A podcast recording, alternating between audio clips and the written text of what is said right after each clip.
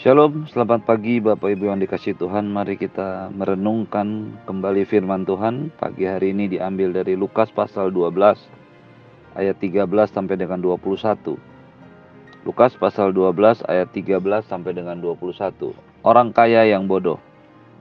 Seorang dari orang banyak itu berkata kepada Yesus, "Guru, katakanlah kepada saudaraku supaya ia berbagi warisan dengan aku." Tetapi Yesus berkata kepadanya, Saudara, siapakah yang telah mengangkat aku menjadi hakim atau perantara atas kamu?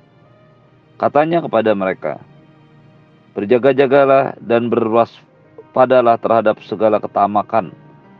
Sebab walaupun seorang berlimpah-limpah hartanya, hidupnya tidak telah tergantung pada kekayaannya itu. Kemudian ia mengatakan kepada mereka suatu perumpamaan, katanya, ada seorang kaya, tanahnya berlimpah-limpah hasilnya. Ia bertanya dalam hatinya, apakah yang harus aku perbuat? Sebab aku tidak mempunyai tempat di mana aku dapat menyimpan hasil tanahku.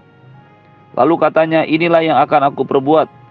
Aku akan merombak lumbung-lumbungku dan aku akan mendirikan yang lebih besar. Dan aku akan menyimpan di dalamnya segala gandum dan barang-barangku.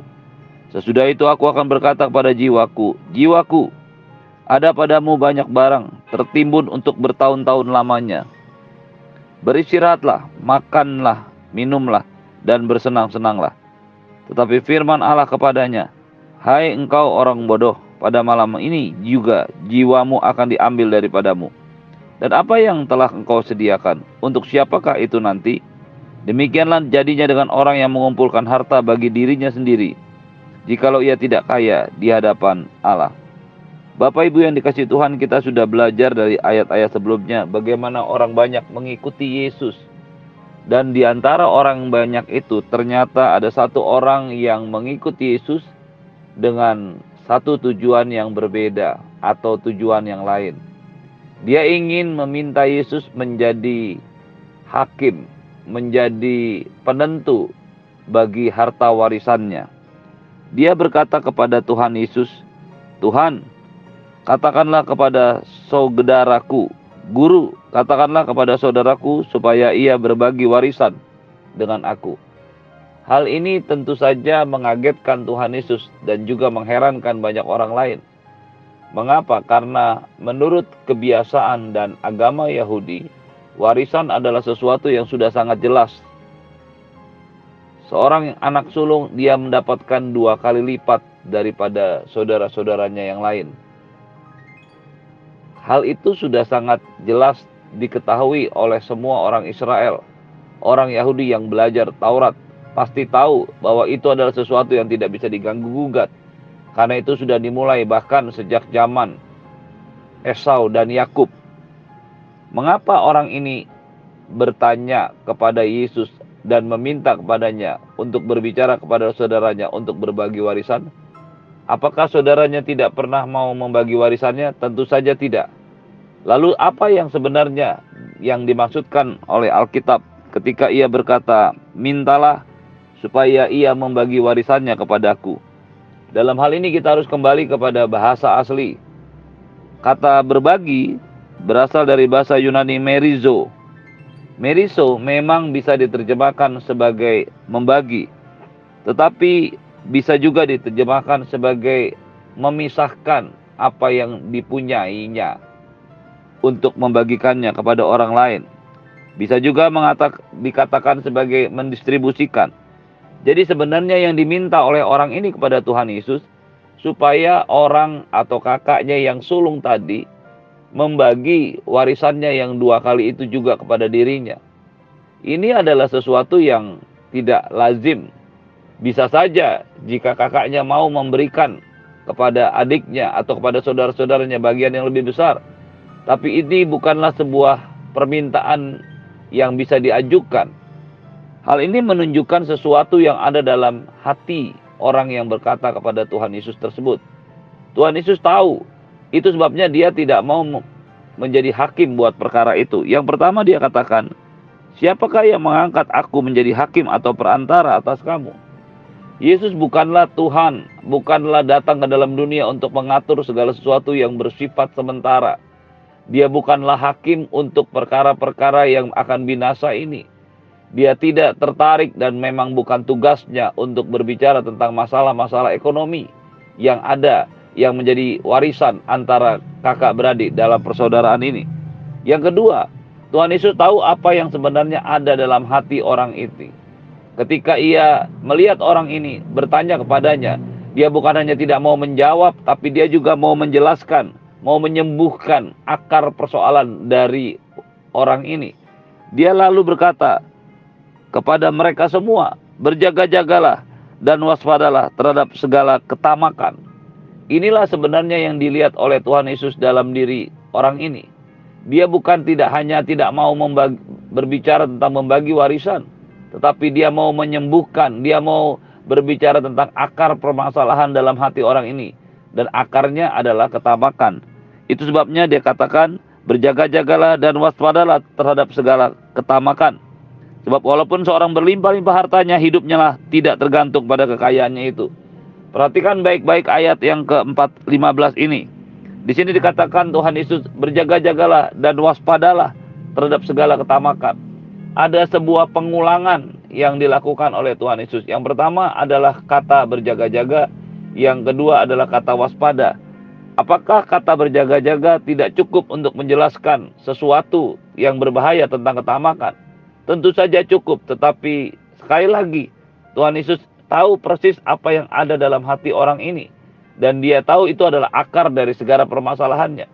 Kata berjaga-jaga dan kata waspada adalah dua hal yang sangat berbeda. Kata waspada itu berasal dari bahasa Yunani horao.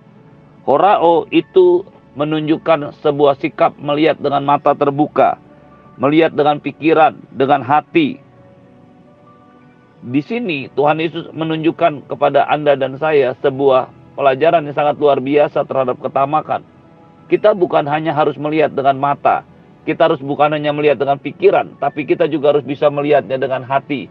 Ketika Anda dan saya berbicara atau berhubungan dengan yang berbau ketamakan terhadap harta, maka Anda bukan hanya harus melihat, tapi Anda juga harus berpikir. Kita juga harus mempunyai perasaan atau hati nurani, sehingga kita bisa tahu apa yang sebenarnya ada dalam hati kita terhadap segala ketamakan. Itulah yang dimaksudkan oleh Tuhan Yesus dengan waspada. Betul-betul menjaga hati, betul-betul menjaga mata, betul-betul menjaga pikiran kita untuk tidak tamak. Yang kedua, berjaga-jaga. Kata berjaga-jaga berasal dari bahasa Yunani pulaso. Pulaso itu menjaga atau berjaga terhadap sebuah perkara atau terhadap sebuah keadaan. Yang dimaksudkan oleh Tuhan Yesus menjaga adalah supaya hati kita, pikiran kita, mata kita tidak masuk ke dalam ketamakan. Kita harus menjaga hati kita supaya tidak dimasuki, tidak mempunyai, tidak memiliki ketamakan. Kita harus menjaganya dengan sungguh-sungguh sehingga ketamakan tidak boleh ada dalam hati, dalam pikiran kita. Inilah yang kemudian dijelaskan oleh Tuhan Yesus dengan satu perumpamaan. Ada seorang kaya yang sudah sangat kaya dan punya tanah dan harta yang berlimpah-limpah. Tetapi di dalam hatinya, ia bertanya dalam hatinya. Di dalam hatinya, dia masih tidak puas terhadap semua yang sudah dimilikinya. Sekali lagi, Tuhan Yesus tidak pernah mencela orang yang kaya. Tuhan Yesus tidak pernah mencela orang yang berkelimpahan. Dia tidak melarang orang-orang menjadi kaya dan berkelimpahan. Tetapi dia selalu menjaga, meminta kepada orang banyak dan juga murid-muridnya. Menjaga hatinya supaya tidak dipenuhi dengan ketamakan. Menjaga hatinya supaya tidak dipenuhi dengan kekikiran yang membuatnya bertambah bertambah bertambah berlimpah-limpah. Dia berkata, Inilah yang aku perbuat. Aku akan merombak lumbung-lumbungku dan aku akan mendirikan yang lebih besar dan aku akan menyimpan lebih banyak lagi. Apa yang dimulai dari hatinya bahwa apa yang aku perbuat karena aku nggak mempunyai tempat untuk menyimpan. Kemudian ditunjukkan dengan kata-kata aku akan membuat. Itu adalah hasil dari sebuah pikiran. Dari hati kemudian muncul di pikiran dan di dalam perkataan sehingga apa yang dilakukan setelahnya itu adalah merupakan buah daripada pikiran dan hatinya maka dia menyimpan lebih banyak lagi dia membangun lebih banyak lagi dan sesudah itu semua dia berkata ada padamu ada padaku banyak barang tertimbun untuk bertahun-tahun. Beristirahatlah, makanlah, minumlah, bersenang-senanglah. Dia berpikir bahwa dengan semua yang ada pada dirinya, semuanya akan cukup untuk dinikmati. Inilah waktunya untuk menikmati. Ada satu yang dilupakannya. Firman Allah kepadanya, Hai engkau orang bodoh, pada malam ini juga jiwamu akan diambil daripadamu. Dan apa yang engkan, apa yang telah kau sediakan untuk siapakah itu nanti? Demikianlah jadinya dengan orang yang mengumpulkan harta bagi dirinya sendiri, jikalau ia tidak kaya di hadapan Tuhan. Apa yang Tuhan Yesus ajarkan sudah sangat jelas. Ketika orang ini mulai dari dalam hatinya sebuah ketamakan, maka kemudian dia bertindak, dia melakukan segala yang dilakerjakannya untuk menambah, menambah, dan menambah. Dan dia berpikir inilah waktunya untuk menikmatinya. Dia melupakan satu kebenaran, bahwa dia tidak berkuasa sedikit pun atas nyawanya. Pada malam hari di mana dia sudah selesai membangun dan menyimpan barang-barang dan semuanya, jiwanya, rohnya akan diambil daripadanya dan orang itu tidak akan pernah sempat menikmati semua yang telah dikumpulkannya. Pada hari itu Tuhan Yesus berkata, orang itu bodoh karena dia tidak mengumpulkan harta bagi Tuhan, tidak kaya di hadapan Tuhan. Dia mengumpulkan harta bagi dirinya sendiri yang tidak bisa dinikmatinya dan tidak kaya di hadapan Tuhan. Pagi hari ini, biarlah perenungan kita akan firman Tuhan ini membawa kita kepada satu pengertian. Yang pertama, kita harus menjaga hati kita dari segala bentuk ketamakan, dari segala bentuk keserakahan.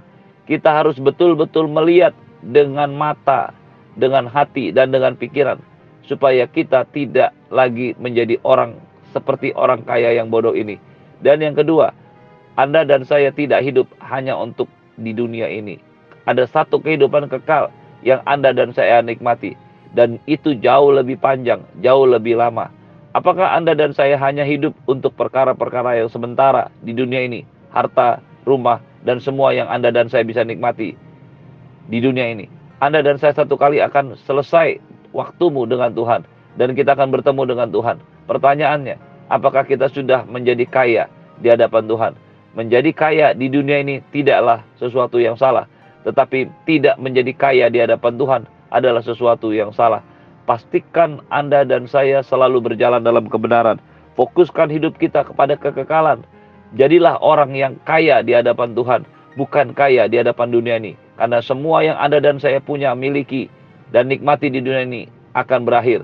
Semuanya akan berakhir. Tetapi ketika Anda dan saya menjadi kaya di dalam Tuhan, maka kita akan menikmati kekayaan itu selama-lamanya bersama-sama dengan Tuhan. Terimalah berkat yang berlimpah dari Bapa di surga, cinta kasih dari Tuhan Yesus, penyertaan yang sempurna daripada Roh Kudus menyertai hidupmu hari ini dan sampai selama-lamanya. Selamat pagi, selamat beraktivitas. Tuhan Yesus memberkati. Selamat menjadi kaya di dalam Tuhan.